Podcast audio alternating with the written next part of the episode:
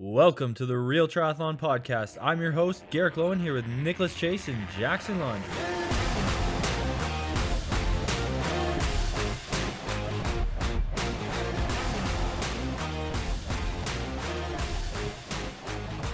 Welcome back to the Real Triathlon Podcast. We finally got all the boys back together. Actually, I shouldn't say finally. I think we just took a week off and then we were together last week. But True. we're here with myself, Nicholas Chase, and the Zwift champion. I guess it's a duathlon, the Zwift Okay. triathlon duathlon champion. Series Yes. number one, Yeah. uh, four. of That's four. right. Mr. Jackson Laundry. Jackson, how are you feeling after your biggest win of the year?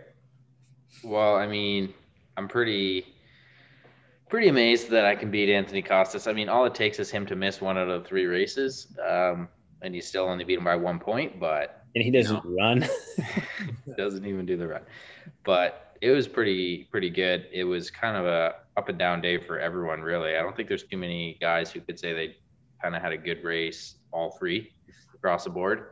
But it was pretty cool. I mean, first time we've seen the Zwift Duathlon, so um, definitely a lot different in terms of tactics. But um, I guess I just kind of had a consistent day all across all three, and then had a really good race on the third one, and that's what kind of got me into the running for the win there. Um, but I think Yeah. most guys ran too hard, and then I kind of couldn't run hard because my treadmill wasn't fast enough, and that ended up working out in my favor. Because it kind of started the third race, I'm like, oh, I actually feel like I haven't really done too much. So And for those listening, we kind of got to give a bit of context. So, how the race format was laid out was it was a time trial on the bike, Non-draft. Non-drafting, yeah, straight into a run on the treadmill, which the scoring was a little different. It was based on paces, like pace categories to get the full points. And 5K distance. And yeah, five or five point eight. Uh, and I think they mixed up. They had some mix up there too, but that was Okay. because of treadmills and stuff. So, and then uh, a, it was a on the crit course. It was a points race, right, with intermediate intermediate sprints and then a final sprint. Crit City. Yeah. Yeah. So the most points were available on race three. So Um, the uh, the max available for the first two races is 20. Then on race three, technically, if you win every sprint, I think you get 38 points if you win every sprint and the final ra- uh, race. So definitely worth a lot more than the first two. um, quick question: How did they? How how much of a lead in like?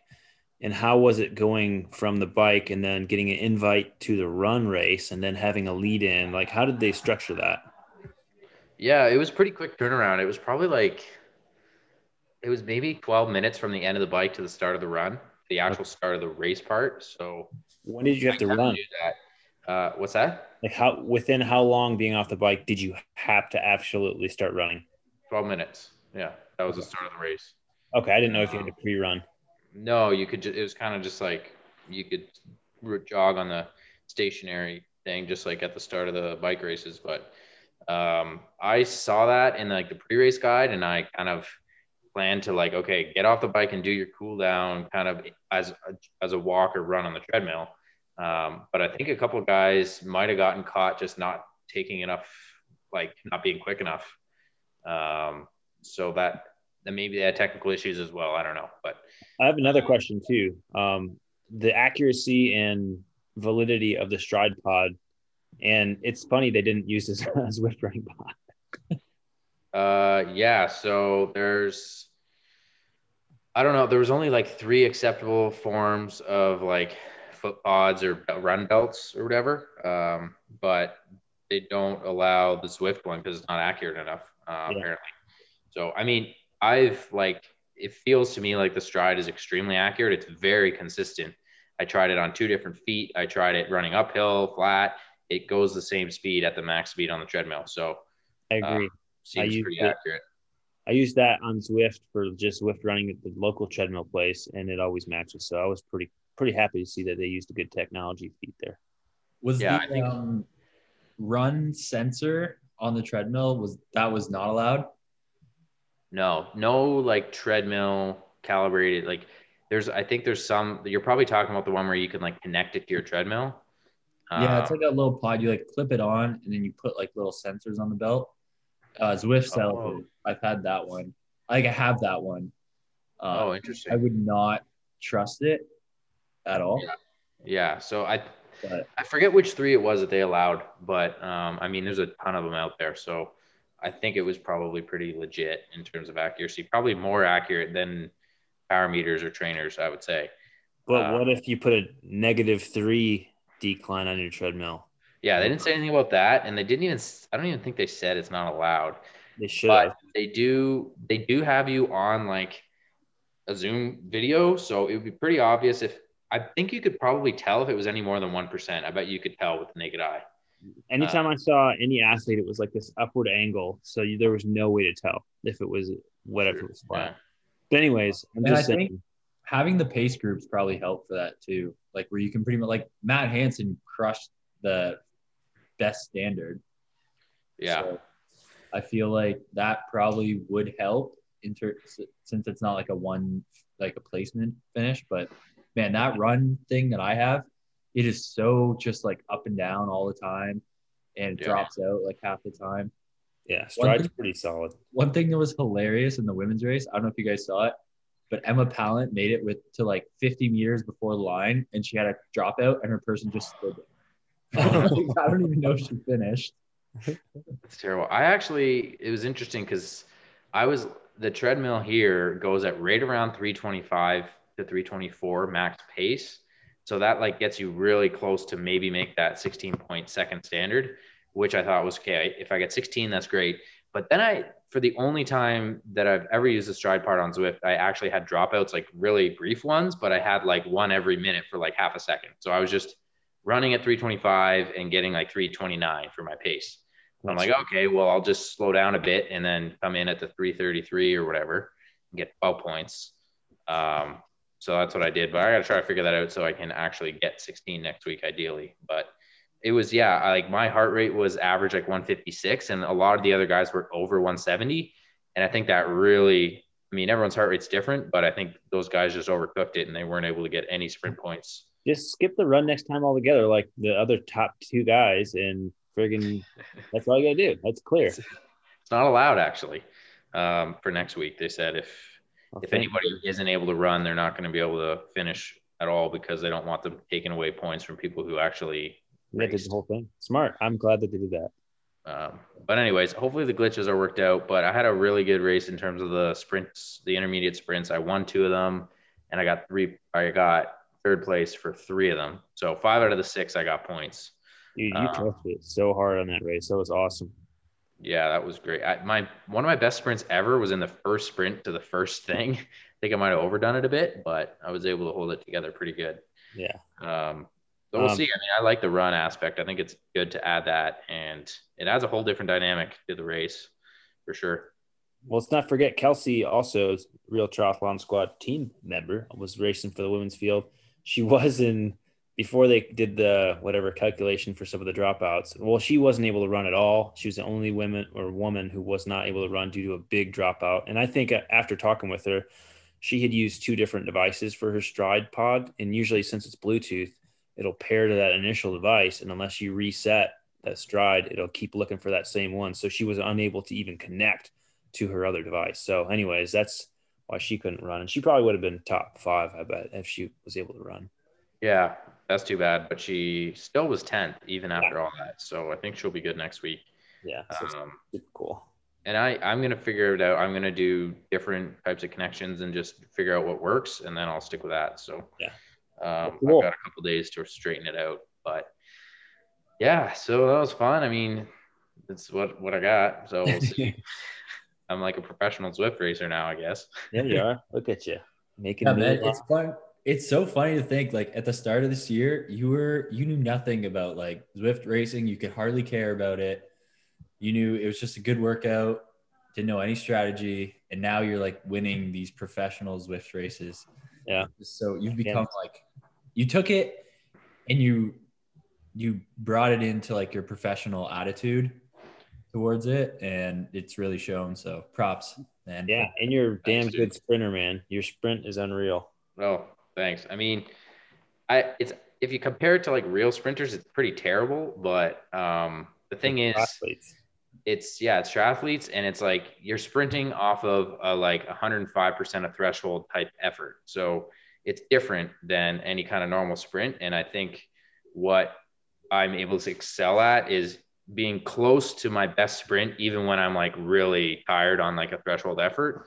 Yeah. And that's why, because I don't think I my max normal sprint is much better than any of these guys, but I'm able to keep doing it and doing it and stay relatively close to my max. And that's probably the same with Costes and and why they're doing well yeah. uh, in the sprints. But hopefully next week I can pick up even a few more points. But it would be interesting to have some of these real pro Zwifters in there because the dynamics of the race is so different with triathletes because we just like push the pace the whole time.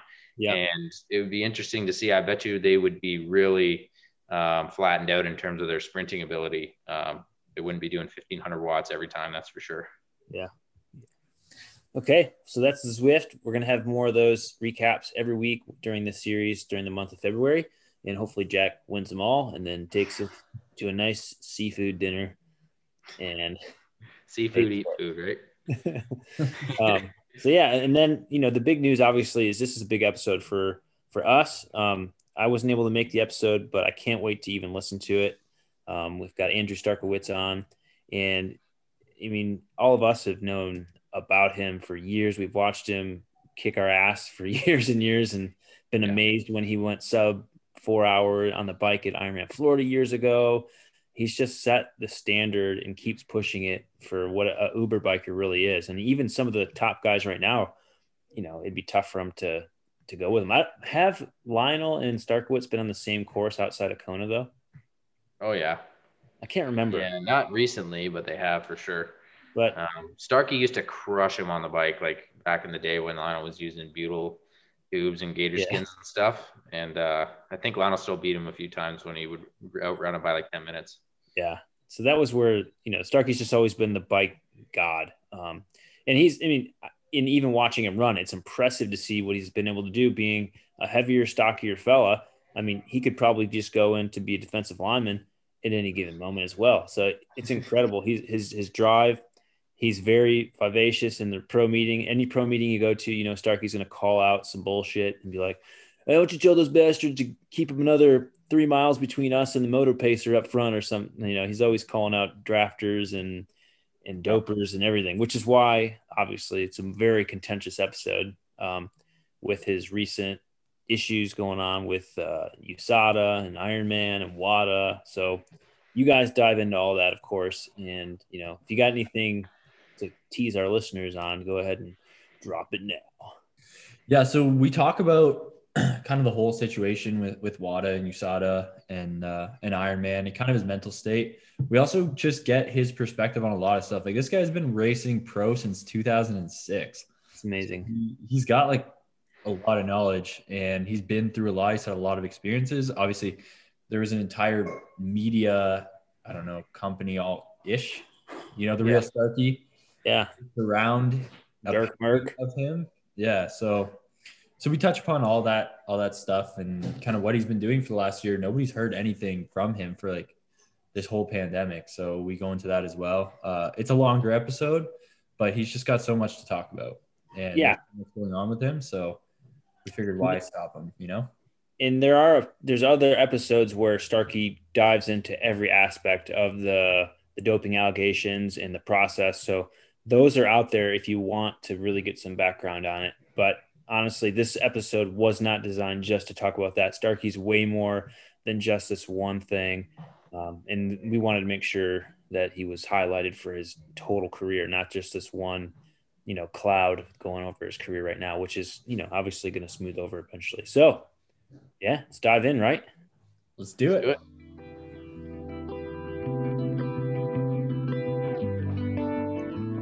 All right. So we have the biggest doper in triathlon, Andrew Starykowicz, on the podcast. I guess by size, I guess by size, I, I, am the biggest guy. I'm one of, I'm the one of, if not the biggest guys. So, uh, yeah, I guess you could, uh, can call me that, but uh, you, you, you, technically can't call me a doper because WADA declared that it was not performance enhancing. Yeah, I trust Wada more than I trust Ironman. That's for sure.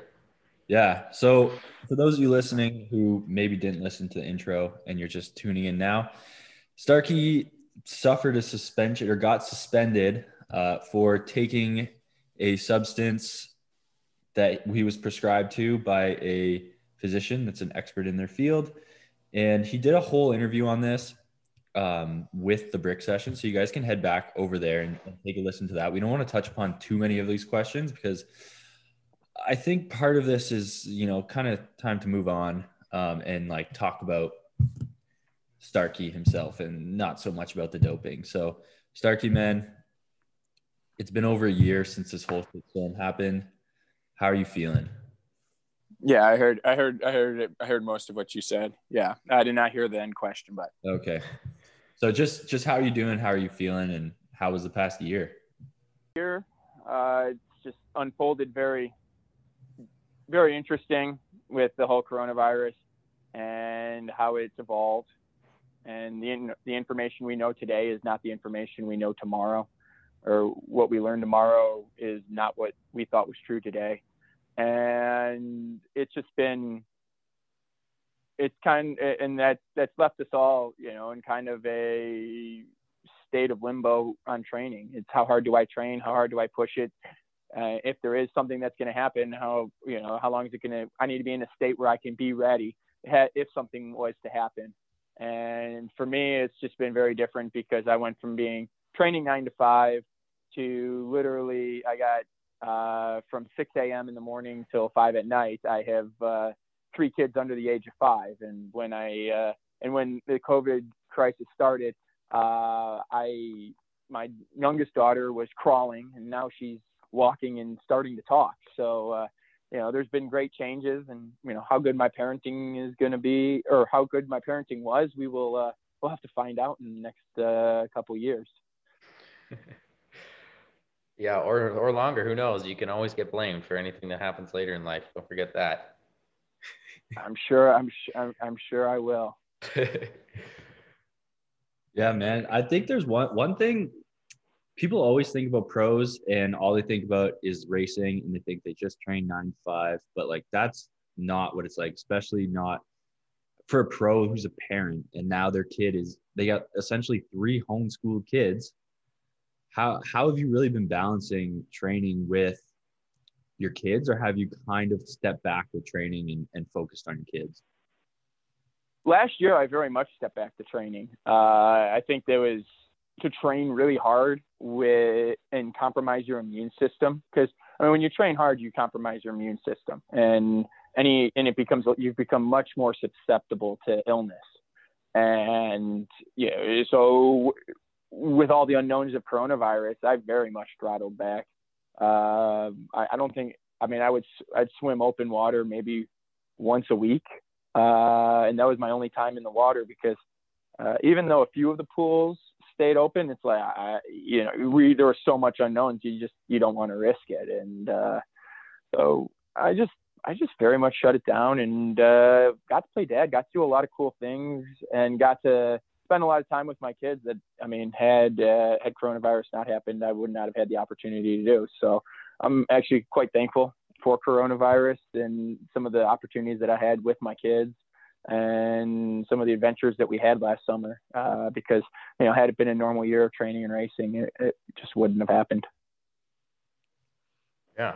That's a really good way to look at it. I mean most people definitely don't have as positive an outlook as as you do. Um, but I think um, you could agree that it's pretty much the best year to not be allowed to race is a year when nobody really races much. So that worked out well for sure, um, which is good because you know everybody's sitting there adding up like how much they lost and what could have been, should have been. But when you just focus on what's been good, um, it's definitely a lot easier. I mean, your your state of mental health was probably a lot better than a lot of people's, and you had a much tougher situation. Yeah, I mean, a lot of it, a lot of it goes back to, and so much of what I've harped on, uh, at least in you know in my blogs and in uh, you know in the brick session, it's it all goes back to life experience, and uh, you know going with, through what I and my family went through in 2016.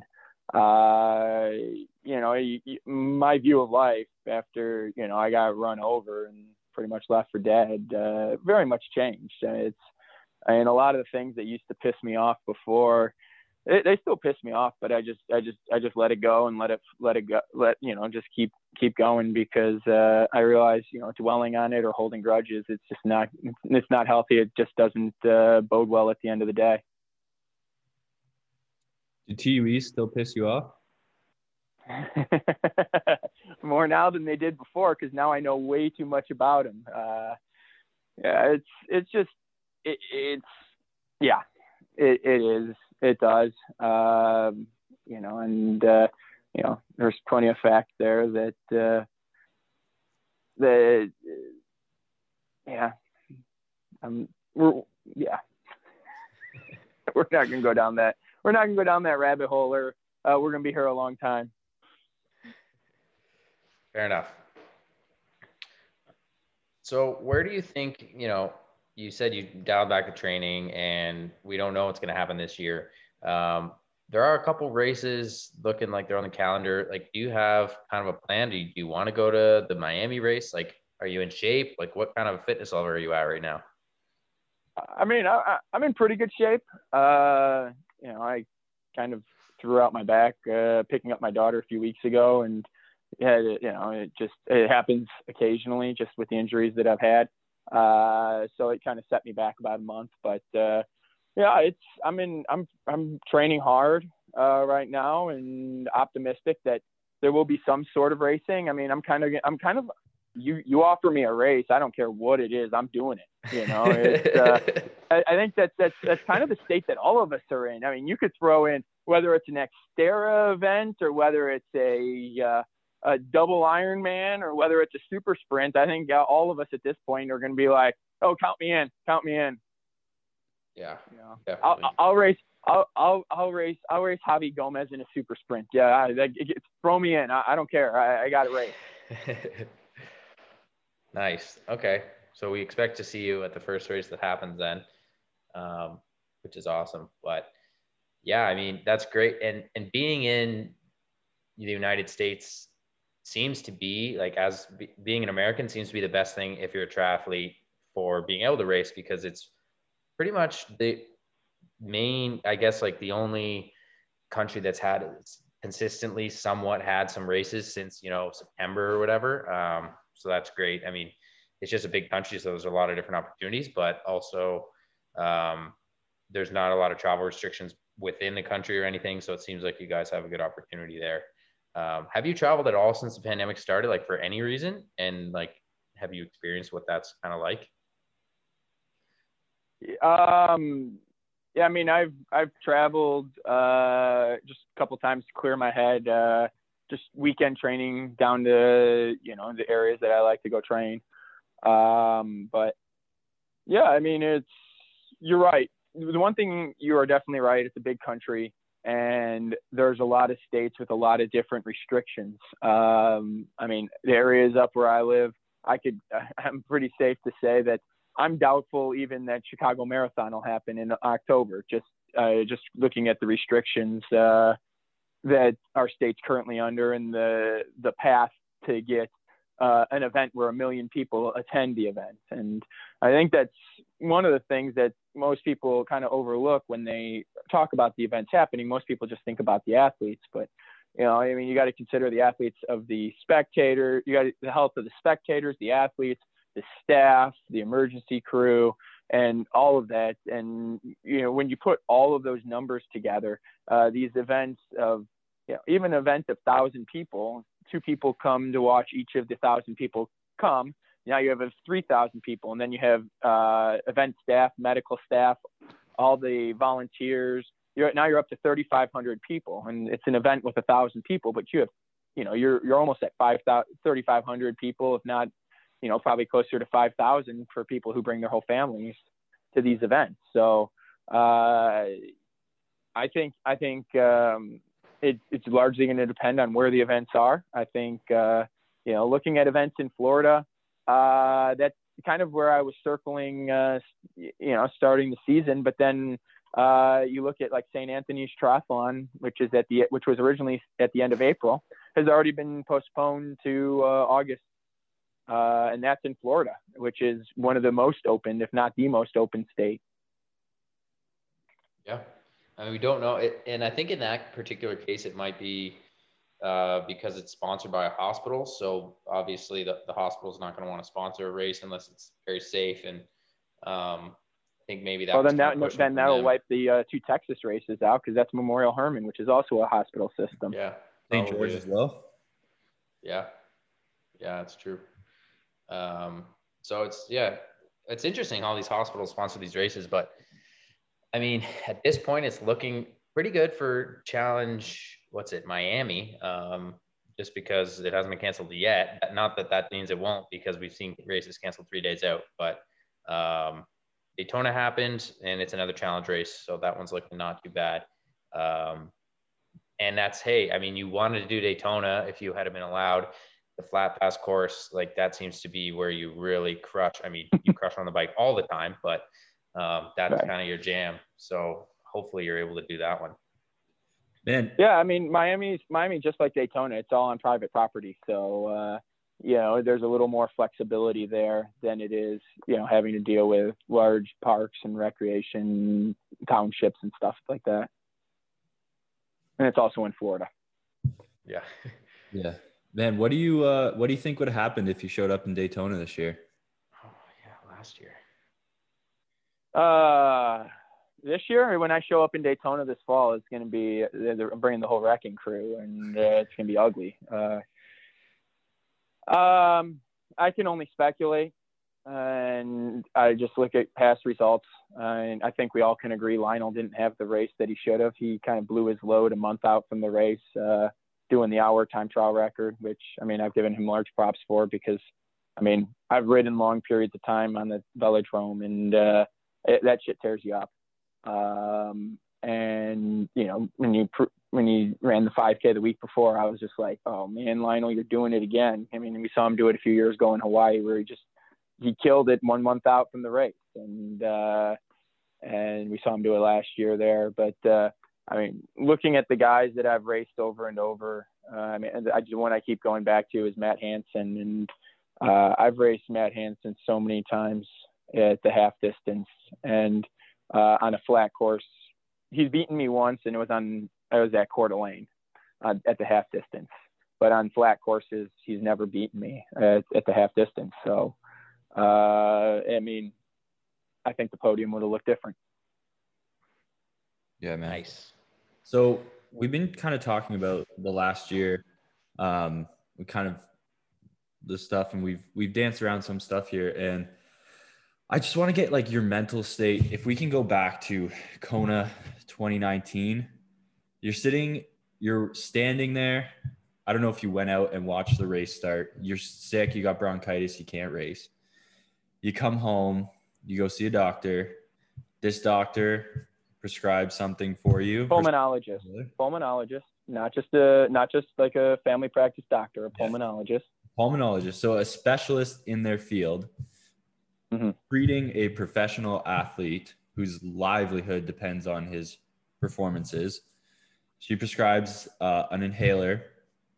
Breo. Um, Breo. Uh, it, it's basically a like, uh, I mean, it's just a standard long-acting beta agonist inhaler. Yeah. Uh, it's nothing special. It's uh, standard on almost every hospital's formulary. Yeah. So uh, you showed up in Kona, man. You're super fit. You didn't get to race. You're right. starting to get better with the with this medication from a doctor, a specialist in their field. You show up, you race uh, Waco, then you race Texas. You get drug tested, and you get Florida, or sorry, Florida. Florida. Um, and you get you you get tested. You declare it. You went through all these steps to get a TUE um, you, again, this was really discussed on on the last podcast. Um, yeah. But what's like, what's your mental state going from that point in Kona to that race in say Florida? Where's I mean, it was just it was get healthy. I mean, uh, I didn't. I mean, it was okay. Let's we fly. We, you know, I flew to Texas. Uh, I mean, it was just to get healthy and uh, I mean, the WADA rule book, the USADA rule book, they're all very clear. The athlete's health always comes first. And so I, you know, I put the athlete's health first. And, uh, you know, I didn't want to become the next Ed Aschoff. Uh, I don't know how much you follow sports, but Ed Aschoff last uh, in 2019 got a lung infection and died. 20, he's 28 or 29 years old. Got a lung infection, just randomly died. Uh, you know, I, I took I took an inhaler. Uh, what my doctor prescribed me got me healthy. So, um, you know, for USADA and WADA to fixate that I should have taken a different inhaler, like, uh, I mean, they both said I should have taken Advair. Um, for the hospital system where my doctor worked, uh, if a patient comes in on Advair, they switch them to Breo, uh, just because it's a better it's a better product. Advair's been removed multiple times from from from the market because of its shortfalls and from of its negative side effects and its black box side effects. So it's, I mean, you know, the doctors, the doctor's number one job is to look out for their patient. And, you know, I, I brought up the WADA rules and, you know, I looked at them and I go through that, all those steps in my blog. Uh, and, you know, she's prescribed what was A, going to get me healthy. Uh, and I followed my doctor's orders and I got healthy. So, uh, you know, and I, I find it crazy that uh, USADA and WADA want you to take something that's been pulled from the market multiple times, and uh, you know, it's just a, is a second it's a secondary is, is not as good of a medical product. Uh, you know, and I, I honestly that's one of the things going forward that I think uh, you know the we need we need the opportunity as athletes to treat our health. Um, you know for an acute illness. And yes i am still against long-term tues chronic tues what i talked about on breakfast with bob uh, in 2019 i am still 100% against chronic tues and sorry i'm 100% against chronic tues and if you know you need a chronic TUE, uh, or if since we won't ever do away with TUEs, I think that every TUE should be public knowledge. And I mean, I'd be fine with everybody in the world knowing that I took Breo for uh, for Texas and Florida. I mean, Uh, I mean, I was obviously sick, and you know, I missed I missed Kona. That was my first did not start in my whole triathlon career. Yeah, and so listening to that podcast that you did, reading everything about it, reading, I dug into it pretty much as much as was out there that I could find, and then kind of going into the researching Advair, Breo. I know when I was seven and, and eight years old, I was on Advair, uh, and then that also uh, my doctor took me off of it for a number of reasons as well. So personally, I've I've experienced it, and what really stunned me about this case and I, I, I don't want to be like super on your side with this whole podcast thing because I, you know, you want to try to answer questions, but the more I read into this, the more to me it looks like your doctor, what they prescribed, it was so in medical, in the medical field, we really talk about evidence-based practice. And right. to them, that's something they're giving you the best drug because the evidence states that that's what's going to get you the healthiest the fastest and they use outcome measures for that and what wada or the doctor that kind of went through your case and decided retroactively oh he was on the wrong medication instead of using evidence-based practice and what's better for the athlete and what's healthier for the athletes to them it was like well this is more legal in competition but it and is also a treatment method for this. And to me, that as an athlete and someone who TUEs affects directly, and this is for everybody, for age groupers and everything, like that was hard to hear and hard to read because it's like, do you really care about my health? So if this happened to me, is my career essentially over because you guys think, well, it's based on the rule book and not as much on the athlete's health and what evidence is based around that? I mean, a lot, a lot of what you said is, is, is extremely true. And, again, that's why I have such an issue, and I've had such an issue, and now I have more of an issue with the TUE process. And you know, people can call me a hypocrite or whatever they'd like, but the fact the fact still is out there. Hey, if the drafting if the drafting zone is 10 meters, every athlete's going to make it. Every athlete's going to push 10 meters. Even if you don't like the drafting and you speak out against the drafting zone, you're not going to be sitting 25 meters off somebody's wheel. You're going to be you're going to be sitting there at 10 meters. And uh, I don't like TUEs, but hey, I mean, if I'm sick, I'm going to follow the process. I'm going to obey the rules. I'm going to file the TUE and do it. Um, again, it's it's a difference of opinion of or a difference of perspective of you know I it was in my opinion you know putting the athlete's health first, which is written in the WADA rule book. Um, I you know assumed that I was going to get the TUE, and I, I, it was a calculated risk, and I was wrong. So. Um, and people people assume that I'm complaining about what happened, and no, I'm just voicing what happened, uh, so it doesn't happen to other people. And a lot of people have also said, hey, you know, I'm it's just it's just because you're a pro, it's you know you're a professional athlete. This could happen to any age grouper. Every single age grouper that does an Ironman event is 100% subject to this.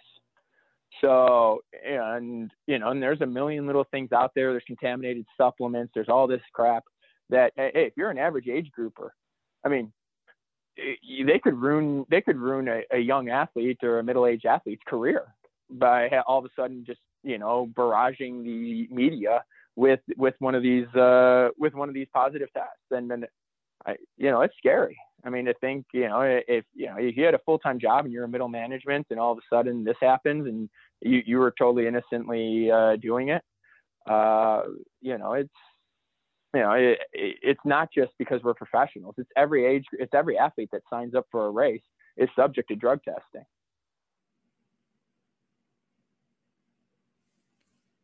Jack, you're muted.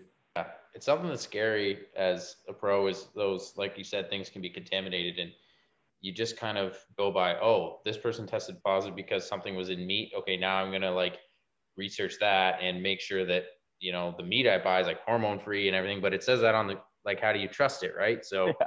it's like right. it's kind of a crapshoot and like uh, if you're a certain level of athlete i'm pretty sure if you get test positive for one of those hormones they just don't even bother looking into it because they're like ah it was in the meat um, but if you're a you know a me or whoever um, who knows what they're going to do especially with um, the way it seems like some of the the kind of penalties can be greatly varied um, in in their severity um, but yeah, so I mean, just as a kind of um, just as something that people can kind of compare if they get something similar. What was the lung infection that you had? Like, was there a certain diagnosis, or is just bronchitis uh, something people get all kind of frequently?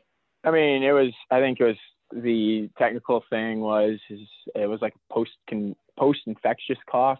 Uh, by the time I went to saw the pulmonologist after I got back from Hawaii, um, the interesting thing is, is I mean, not to be a total conspiracy theorist, uh, I was in Nice with you, which yeah.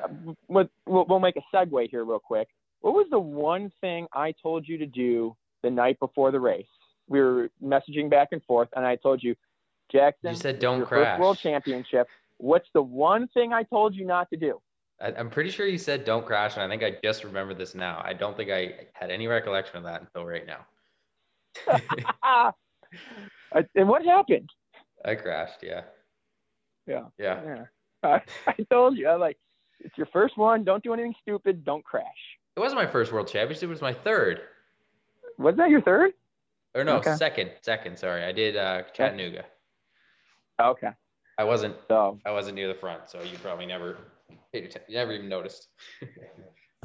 that Chattanooga race. I think that Chattanooga race is one of the craziest uh, of all of them. But uh, so now I'll go back to the original one. Um, so yeah, so I mean, I get home in 10 days or about 10, 12 days after I get back from uh, Nice, which is kind of where, you know, that area is where they said COVID was one of the first places that it started popping up, uh, is when me and my son got sick. And my son, you know, and it's not really ever mentioned, we got hospitalized uh, for the infection that I had, and he got hospitalized just before uh, I, just before I left for Kona. Which I mean, you want to talk about a great spousal conversation? I'm three days or two days from leaving for Kona, and my and my son's like like wheezing, and you know he has epilepsy on top of it, so you know we're always super cautious. But he's wheezing, and my wife's like, "You want to take him?" Because at that point, my daughter's my my infant daughter is breastfeeding, and I'm like, "No, I can thaw some milk. I think you should go because I really don't feel like spending the night in the ER. You know, having Kona ten days out, and I'm already kind of you know laboring as it is." and uh, then sure enough, uh, you know, I I ended up getting it real bad uh, a couple days later. But uh, you know, it's uh, but yeah, that was you know, like I felt somewhat okay, and then the flight to Hawaii just did me in.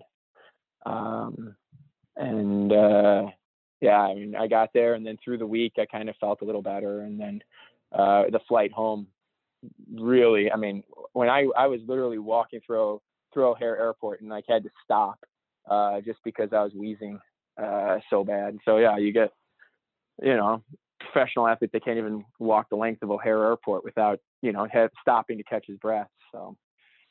Uh, was so yeah. I was diagnosed with post post infectious cough. I think was exactly what it was declared as.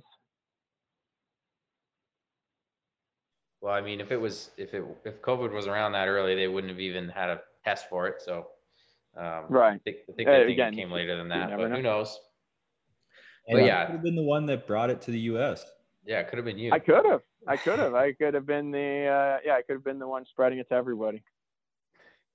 Uh, yeah. So, Garrick, what else do you have on the docket? I know you guys had a chat last week off the air, which I missed because I got rear-ended by some some punk. There's so many places I could take that. uh, yeah. So Starky, man, you've been around in the sport forever. As a pro, you're making him seem like he's like 80 years old. Uh, you know, I did my first pro race in 2005. Okay. What were, where, what were you doing, Jackson, in 2005? I was 12 years old. I was probably playing golf and hockey. Okay. Garrick, what were you doing? Derek, 10. He was hockey, probably. 10 years old. Yeah, I was playing hockey eight days a week. That, that, that'd be good. I think we should get together. Uh, and if heck, if we can't do a triathlon, we should play hockey. That'd be down. Yeah. Sure. So, what yeah. was your first pro race? What was that race? Uh, Treasure Island Triathlon, uh, 2005. That was, uh, yeah, it was finished 11th. And, uh, yeah, it was just absolutely, uh, yeah. Hang on one second. You want to press the right button here. Okay. Uh, yeah, I mean, it was, so yeah, 2005 Treasure Island Triathlon uh, draft legal race, uh, crazy sketchy course. I remember it was crazy, crazy sketchy.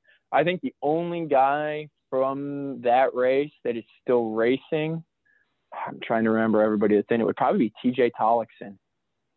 Um, I think he's the only one that would be still be racing that was in that field. That you. But uh, finished. I think I think I finished 11th and it paid 10 deep, of course. Oh, of course. So, yeah. Been there a few times. I think everybody has like I'm pretty sure every pro has like three or four times where they finish one out of the money before they get in there, and then once they get in there, it's just like they're there. you know, I, I I can't even count how many times I finished that one spot out of the money. Um, but uh, but yeah, I mean, I don't know how you guys do it uh, because I mean, back in the day, I was racing. There were just a lot of races that, uh, you know, paid eight and ten deep, uh, and you know, I, you know, when ninth and tenth pay five hundred and seven hundred and fifty dollars, uh, you know, you finish ninth and tenth place, it kind of pays for the trip. Uh, And I don't I don't know how you guys do it now. If you finish ninth or tenth, and you know, and I I'm not going to say fields have gotten less competitive over the years, and there's a lot less races. So I, you know, I I don't know how how you guys. Uh, I mean, Jackson, what's the, what's the amount of money that you have to make in a year that you're going to continue racing pro? And Garrick, what's what's what's the amount of money you have to make to quit your job and race full time pro? Uh, good questions. I probably have to make, you know, between sponsors and triathlon at least at least thirty thousand to to keep going, like as an average, uh, which I've been able US to do. or Canadian? Canadian. So US, like say twenty five. Uh, which Okay. is not a good living, as you know. Like that's you know, I don't have kids, I don't have pets, so I can get by with that. But um, I'm hoping to make more, and I probably would have made more, hopefully. But who knows? Because like you said, the the prize money and things just aren't. It's not. You kind of have to like really get up into the podium a lot, which I've been able to do in 2018 and 19. But 2020, there just wasn't a lot of racing, and um, Right. it's tough. Yeah. Yeah, I think 30 grand is like a good threshold if I want to be like living kind of bare bones lifestyle, not have a family or something. But if I want to have like a life and like what I really need is not is more than 30 grand, but it's also like a type of security in knowing that I'm going to be able to put food on the table.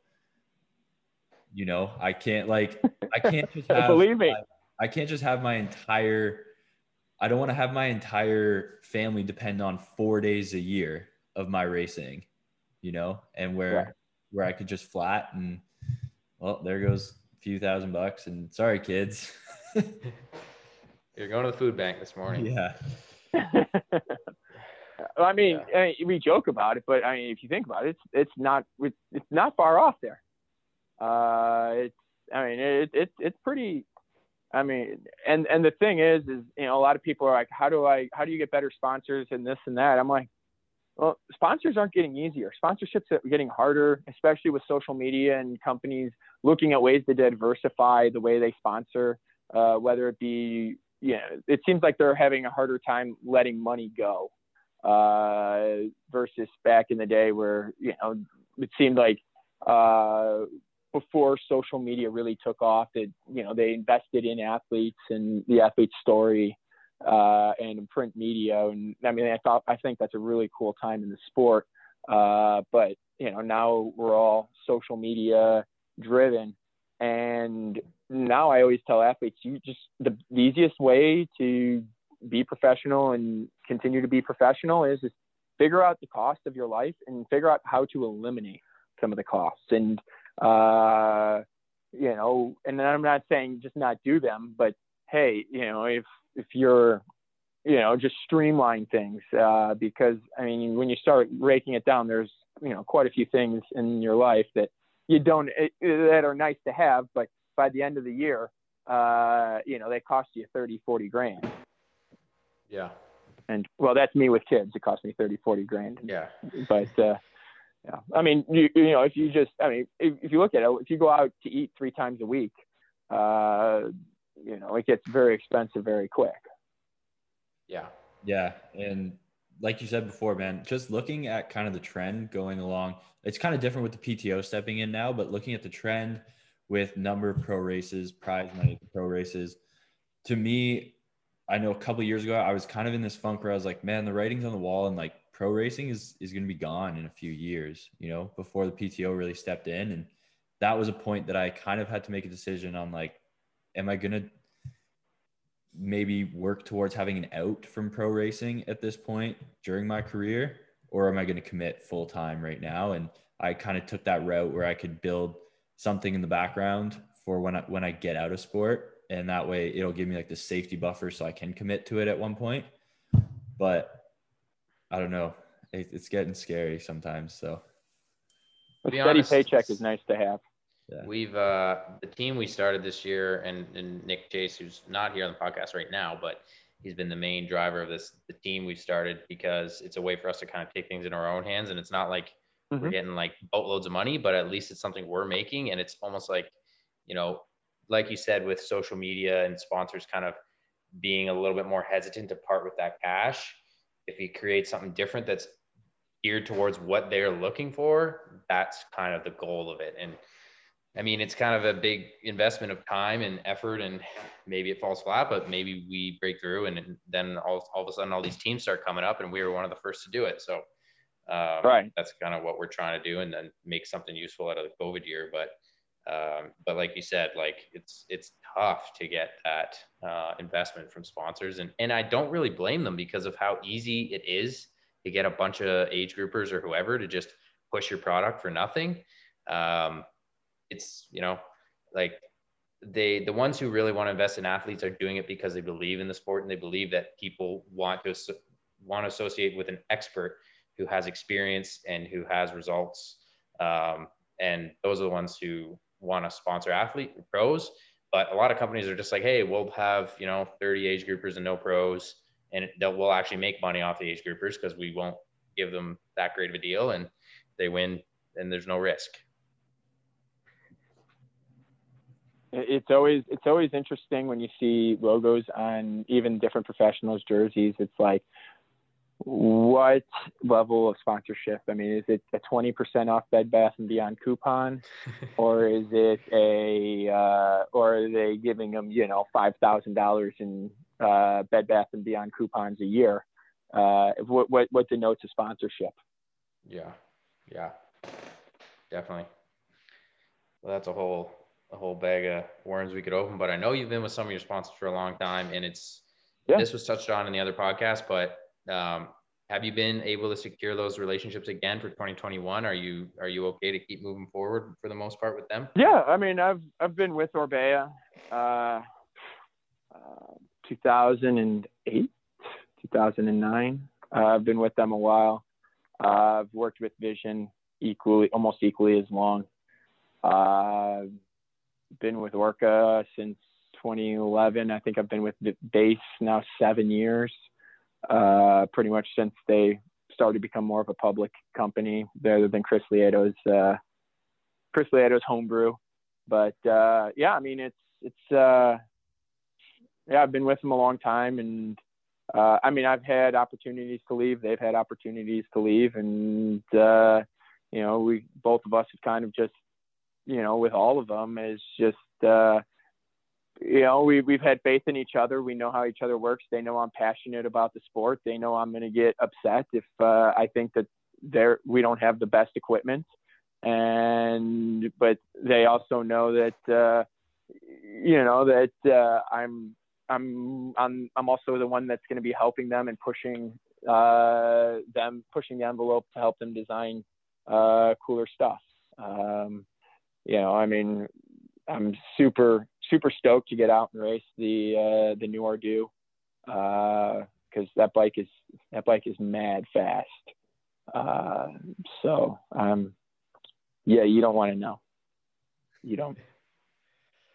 Oh, we got to catch up. All the companies are going to try to catch up. So it's it's an exciting spot for uh, bikes right now because I think in the next year or two, all the companies are going to have their new flagship so that's pretty cool. But that's really good to hear that you're kind of been able to move forward and you know have the sponsorship. And uh, I can't wait to race you again soon. Kind of. You know, sometimes I kind of don't want to. I've never I, I've never actually beaten Andrew in a race. Everyone's like, why don't you just catch him on the run? I'm like, he runs like 118 and I run like 115. I've got to be really freaking close to catch him. I still remember. I still remember seeing you at Chattanooga. Uh, what was that? Uh, two years oh, ago. Year. 28. that was a great I, race.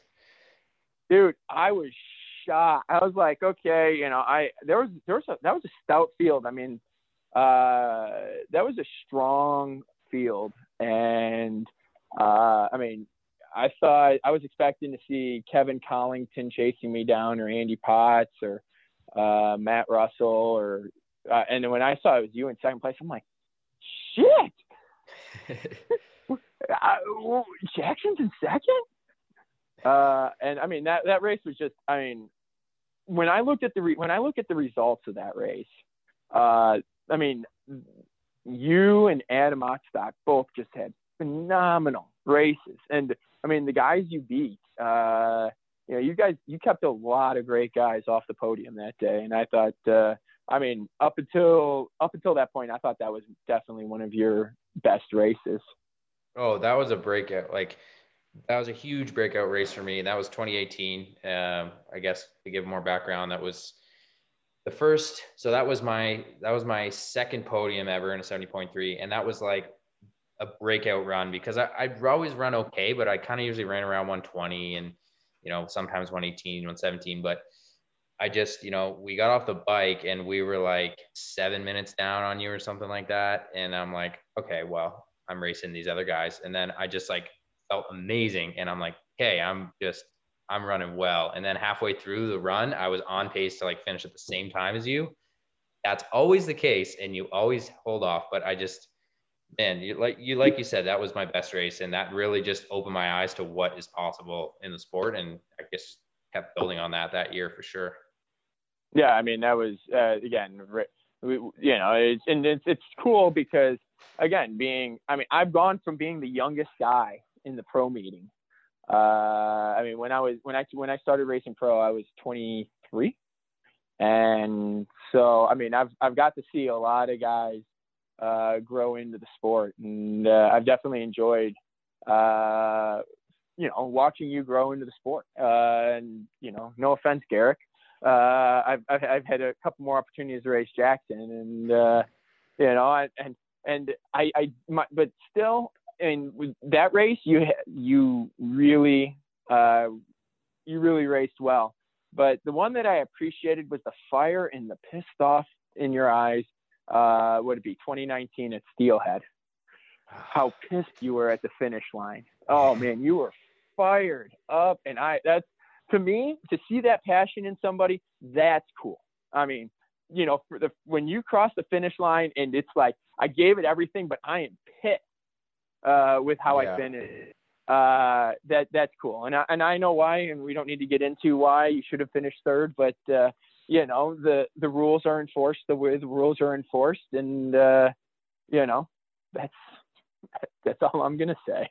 Yeah, I've it's been a few times that I've been pissed like that, and it's uh it's always with regards to rule enforcement, and but also I always end up fourth when I have that shitty like that day where it's just like this went wrong and there's nothing I can do about it, but there is, and that's to get better at swimming. So that's you know the next that's it's always a mix because i'm always like oh i should have been third but also if i just freaking got better at swimming it wouldn't have been a problem and i would have been in there anyways I mean, so I mean, and this is kind of one of the lessons that I've learned in the sport is as much as people, you know, they they harp on that one thing that they're not great at, and I found that you know early in my career, and that's the thing is is. I mean, I've raced for so many years. The first five years I raced pro, uh, first four years I raced pro, I was working full time, kind of doing the Garrick thing. Uh, and I mean, seriously, that's I, I learned so much in those years uh, about you know just trying trying to train differently, trying just racing. I learned so much racing knowledge, and I think that's one of the cool things with having the non-draft Olympic distance that we had back in the day is you could race ten times a year and get so much racing knowledge, and it, eh, that it just pays off dividends of and it's not just positioning it's it's everything uh, about the race how the how the race how the beginning of the swim unfolds. Uh, so many of those details people think about you know oh i just got to get faster in the swim i got to get faster in the swim. You yes and no. I mean i've i've gotten slower in the swim but i've come out in better and better position just because i know how the swim ebbs and flows and i know how to how to win the swim i'll call it. Uh, you know, and, and the years that I've dedicated, you know, extra track workouts, extra speed work, extra stuff on the run, and sacrificed the bike have been my worst years. Uh, because I mean, it's like, oh, the the run is going to pay off. It's going to pay off, and y- you need to have all three sports to be rock solid. And if you sacrifice any of the three sports to try to make one stronger, it, it, it for some reason, at least for me, it doesn't, it just doesn't pay off. And it's, it's, I always I always say rising tide raises all ships. So it's always like as long as my training on all three fronts, if I just keep pushing them all up and just trying to push them all continuously to the next level, that that's what has brought me success. And it's not, you know, oh, I'm going to take this year off of focusing on the bike and I'm going to focus on the run more, or I'm going to, you know, try to get my swim back to where it used to be. Uh, it just doesn't work uh, for me, at least. I, I mean, for some people it probably does, but I, I always feel that you always got to be pushing the envelope in all three sports to be successful anymore.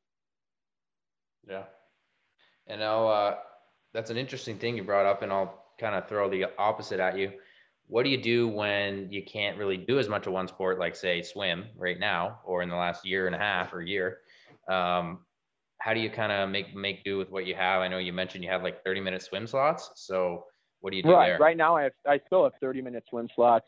Um, but I, the, the, the thing that I've done the last year, I mean, I, one thing I've learned over the course of many years uh, is when you get injured from one sport, man, to be a two sport athlete is easy. I, I mean, it's like if I just have two sports to do, it's it's it's like going from three to two. It's like it's like the opposite of kids. You know, when you go two to three, it's a big jump. When you go from one to two, it's an enormous jump. But when you go from three to two, it's just like, oh, I can do this. This is no problem. So uh, I guess wow, that's that's actually the best analogy. Is is it? It is like parenting. You know, it's like you know when I had when I when when we had two kids and I had both kids, it was hard. But now you give me two kids instead of have three kids, it's easy. And that's kind of how I feel with sports. Is is you know if you eliminate one of those sports, training becomes a lot easier. Um, but again, we're professionals. You're trying to compete against the best guys in the world that are, you know, and I, granted, we all have little bit different restrictions right now. I mean, Jackson's not swimming. I'm swimming 30 minutes a day, five days a week. And, uh, you know, Garrick is sitting there like, I don't even. I don't know what to do with all this uh, extra pool time. so um, it's, it's when you, when you only got two sports, I you just I really don't find you do much more intensity. Uh, I just I feel like you can't do more intensity, but you can. I feel like you have you can train longer without needing to take time off or back back off the throttle. Yeah, that makes a lot of sense. I mean, right now I'm not swimming, and I'm like every day I'm like I'm done. It's two o'clock in the afternoon. I'm done for the day. I've already just not even rushed through the day at all. It's easy. It's like but yeah, like you said, you can just keep going. And I think the extra hours of recovery are worth so much um, that, you know, yeah. I think it does pay off in the long run as long as you don't take a huge long break, like two weeks off swimming. I mean, maybe that's two weeks of, you know, building up uh, energy reserves and just feeling better when I get back. So try not to be too uh, discouraged about it. But so what is seven months soon. about swimming? yeah, good question. I was rig, man. I was doing all the crazy things to swim. I was in like 50 degree pool with a tether on and like wetsuit and clothes under the wetsuit and like um, I had Vaseline all over any exposed skin so I could swim. It was pretty hilarious last April. yeah, I mean, yeah. Yeah, I was the same way, man. But when we couldn't swim, I felt like I was trying so hard to, to swim, but I was just enjoying the rest of the training so much more. I don't know what it is. You throw that swim in, and I just, I just don't. I don't know. It's tough for me. I just don't enjoy swimming. I think. so, waking up and having be in the water at like five thirty or whatever time, anytime you have to get in the water, I just that's the biggest point of the day where I dread it and I get pissed off at my coach. And then, but when it was just two sports, I was having so much fun it's just like way more fun training. Maybe you just don't like mornings. Yeah. Don't come in this house, man. My kids are up by shit. My kids are up by five fifteen a.m. each morning. At least two of them are. Yeesh. Yeah, that's tough. Well, hey, I'm Garrick. generally in the pool by that time. that's impressive. Um, anything, Eric, you want to touch on? I think we've, you know, this has been awesome to to hear from Starky, the actual real Andrew Starykowicz. Yeah, yeah. the real Starykowicz. Then, before you go, this is a question. How did you feel about that whole real Starky thing? Because it's kind of dead now, but that was like when I was first starting get like getting into the sport and really paying attention to it. And like this guy made a basically an entire media thing based off your name. How was that? How did you feel about that? You know, I at first the first so I mean just to walk people through it, 2013, uh, shortly after Kona, uh, somebody announced somebody has this website, the Real Starky, and at first it was really funny. You know, it was like, uh, shoot, I can't remember. I think I did. Uh, oh, I did uh, Rev three. Um, I did I did Ironman Florida, and I that year in 2013 broke eight hours, first American ever to go under eight hours, which was you know I first one to do it you know to do it on American soil. It was just awesome. It was gnarly. And then the next weekend, but I finished second to Victor Del Corral. And then the next weekend, I won Rev 3 Florida, uh, which was my last race of the year. And I raced, I mean, it was all heart. That day was all about being pissed off that I lost the weekend before. Uh, and, uh, but that night he posted this tweet of, I'm just sitting back drinking Coors Light, uh, you know, with, with some buddies. And I'm just like, I'm looking, I'm, I'm not drinking Coors Light, but I am kicking back and drinking beer. I was with my wife and a couple of friends. So I'm just like, okay, now who is this? Because whoever it is knows me really well. And it, I mean, I was going around in circles trying to figure out everything. And then about mid November, it just started turning to from this funny thing to attacking USADA, attacking Ironman, attacking Wadi Inc. and a couple other companies. And I'm like, okay, you know, I, and I actually filed a in mid-November or late November a impersonation uh, complaint with Twitter. And Twitter, I basically went to Twitter court over the real Starky in November of 20, uh, uh, November 27th of 2013. And uh, they basically said that, hey, we can't do anything if he doesn't use your picture. So they basically told, and I didn't know it was Ben Hobbs at the time. They basically told Ben Hobbs, as long as you don't use his picture, we can't do anything. Like, so the cock came out in the middle of a bicycle wheel, and I, you know, and I was like, oh shit. So, and then, ironically, uh, ten days later, he due to the probably due to the line of attacks on USADA, I got added to the USADA registered testing pool. Uh, December 3rd of 2013. And over the course of the next five years, while the real Starky did all of his antics, which everybody loved, uh, you know, everybody absolutely loved it. People would come to me all the time.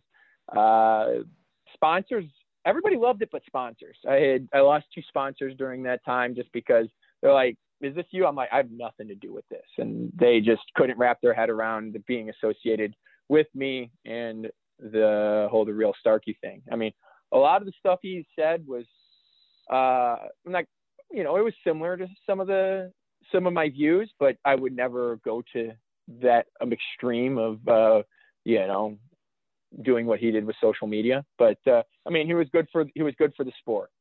Um you know, with a lot of the stuff he did. He definitely created a lot of hype, a lot of interest. People cared about the pros. People cared about things. Every day, people would go on Twitter to see what he had to say. Um, and in uh, what was that 2017 i believe it was he yeah june of 2017 he ceased uh, to post and ironically in december of 2017 i got removed from the registered testing pool for usada so uh, I don't know if one goes hand in hand with the other, but uh, I find it very ironic how those two paralleled.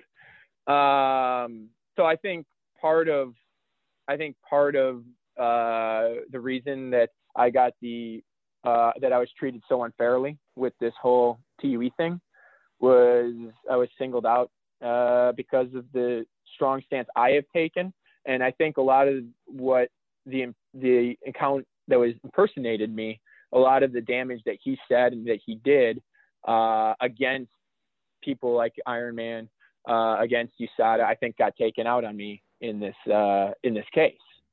Uh, and I mean, everybody. I think a lot of people made out, except for the three people that were involved with it. I know for Mark and Ben, uh, the real Starky account was actually used against them uh, in their separations uh, and with their uh, paternity cases. you know, is this really a quality parent? Uh, and and ultimately, it looks like it got used against me with a few sponsors, and then with USADA and uh, Ironman here. Wow. So yeah, and I didn't. And you were on the podcast. You talked with them on the podcast more than once, I think. Uh, twice. Yeah, I went on with them twice. Uh, they wanted me on all the time. Uh, you know, they confronted me uh, early on, and I'm like, hey, you know what? If you guys clean up, if you guys were a little, you know, more PG, I could get on board. I'm, you know, but uh, I with the route you guys are going down, I think I talked to them for the first time. Uh, and this is Ben. I mean, he was he he actually synthesized his voice in our first conversation. It was uh, it was in February or March of uh, 20, 2014. He synthesized his voice, and I'm like, who the fuck is this? And did you know him before that? No, I never met him. I still have never sat down at a table and met him. Huh. I mean, I've met Mark a few times, uh, but I've never, uh, never ever met uh, Ben. We should try to get I mean, Ben on the podcast. That would yeah. be. Yeah. Yeah. I mean, good. he. I guess uh, the only time I ever was in the vicinity of him is he ran next to me drinking beer. I guess one year at Kona. Uh, but other than that, uh, I, I I've never never met him. Don't know him. You you could probably line him up in front of me. I wouldn't know who he was. It wasn't so much drinking as spilling it all over himself. Like puked it up. It was a hilarious picture. But yeah, man. Well, dude, I really want to thank you for coming on, talking to us. Yeah, no worries. Just being open. No worries. Thanks for having me on. And yeah. hey, thanks for thanks for thanks for taking the time to do podcasts and try to push push the sport forward. Uh, I mean, every little bit helps here, and you know, to have a couple of young pros who are uh, you know forward forward thinking and pushing the way you guys are. Uh, it's awesome to see, especially for an old fart like myself. Awesome. Thanks for the encouragement. That's great. And I know that you're gonna do 14 tweets and 16 Instagram posts to promote this episode for us, which is awesome. uh, but seriously, thanks for coming as on. Soon as, as soon as that check clears, I, I'll make sure to get those out. cool. It's actually just a discount, but oh, okay. yeah, you get a discount off our Patreon, ten percent. yes, ten percent. So, no, guys, uh, you guys keep up the good work, and I look forward to, uh, you know, Garrick. I wouldn't mind you uh, tickling my feet a couple more times in the water, and uh, you know, Jackson. Uh, as long as you keep finishing behind me, I'm fine with you continuing to improve. Awesome.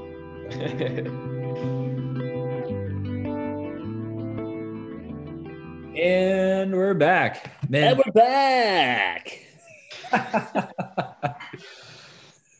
yeah, man. Touching on that, like that last point with the real Starky there, I didn't know any of that stuff. I didn't yeah. know all that the legal stuff that happened or all the stuff with Twitter. I thought that was pretty interesting. I don't think there was anything kind of you know, any suing or anything like that, but it sounded like it definitely impacted him mostly in a negative way. And then he still goes on to the podcast and makes nice with those guys and helps promote them and says they're good for the sport. And, you know, that's you really should to me showcase the kind of guy that Starky is. There's these guys here who are definitely having a negative impact on his career in some ways, at least. Um, but he's, you know, he realizes it's good for the sport and he promotes it or he kind of supports it. So um, if you're a guy who can do that, then you know obviously in my mind he's he's going to come back from this and be strong again. And he already served his 13 month suspension, and um, he's going to be back and kicking butt. And I don't I don't personally feel like I'm going to be worried that Starky's a doper. I think he's one of the cleanest guys around, and um, you know if he beats my ass again, I'm not going to feel too bad about it. But I'm gonna definitely going to try to get one on him because I haven't done that yet. Yeah, I think I'm definitely gonna try to beat him out of the water this time. I think at Steelhead it was like 0.5 seconds that he beat me. But you just need to sprint the last 10 meters more. I can't believe you didn't trip him. uh, but yeah, and we we kind of touched upon the whole doping stuff, but more on his perspective on it, and he kind of took us through his mental state, start to finish there, and like that was good to hear.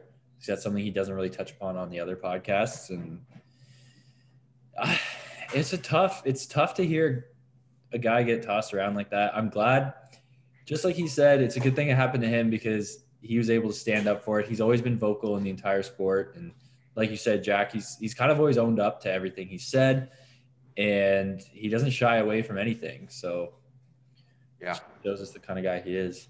Yeah, I even mean, though and we, that's used as a lesson too. Like he's got a, you know, it could happen to you and it happened to him, and you got to be careful as heck. So I think the, you know, he'll probably agree. He would probably agree that the biggest mistake he made was assuming that what should happen would happen, because sometimes you just got to assume that the worst thing that could happen is going to happen, and that is kind of what happened to him for a while there at least. So um, definitely a big freaking, you know, lesson learned um, that I will be extremely careful if I ever am in any kind of similar situation in the future, which hopefully I'm not, because hopefully I don't get any lung infections. True that. I think we can all just take a good note from J-Roc, Trailer Park Boys, his epic song. I think that goes, It could happen to you because it happened to me. That's right. And he was talking about the same thing. Yeah. Well, that's it. yeah. Um, It for this week, yeah. Yeah. What's up, Nick? coming up next, we're going to do some giveaways on the Real Triathlon Squad. We're going to give away some products from our sponsors. So check out our Instagram and our sponsors' Instagrams. Uh, partners are going to be Blue 70, Try Hard, and Zoka Gear and Rudy Project. They're going to be throwing in some really good gifts for you to win. So that's going to be coming up. Uh, pay attention to our YouTube channel. We're going to be putting out really good content uh, just about day in the life, what Jackson eats for breakfast, what how Garrick looks when he's sleeping in bed, all tucked in. We get a lot of video for hours of him. Didn't even know. Now know. we need to do that. Now I really want to see this. Garrick getting tucked in for bed. Uh, A few hours I do sleep. Yeah. that's right. Although I probably And- still sleep more than Nick. uh, That's yeah, t- today's the first day. I can honestly say, in about three months, I s- slept in on my own until six a.m. What? 6 a.m. That's Thanks, like fella. if you were on the East Coast, that would be 9 a.m. So that, No, that 8 a.m. Eight a.m. Bud. No, Oh, no, the east coast of Canada goes further east. They Oh, extra time zones over there. what? 9:30 if you were in Newfoundland. That's right. Newfoundland. Yeah. Also, we're going to be launching our team store. So you're going to be able to buy the same stuff from all our sponsors that are on there that we really support us. And we're the retailer. So yeah, we get to make some money from it and put it towards the team and supporting the athletes and supporting us doing some more cool stuff. So uh, win-win for everybody, especially you guys who get awesome products. Especially Jack, who's been trying to get a boob job so he can have the same cup size as me. Yeah, if you want that, you can just directly transfer that to me. All right. Well, take us out, Garrick. All right, everybody. Until next time. Peace. Out. I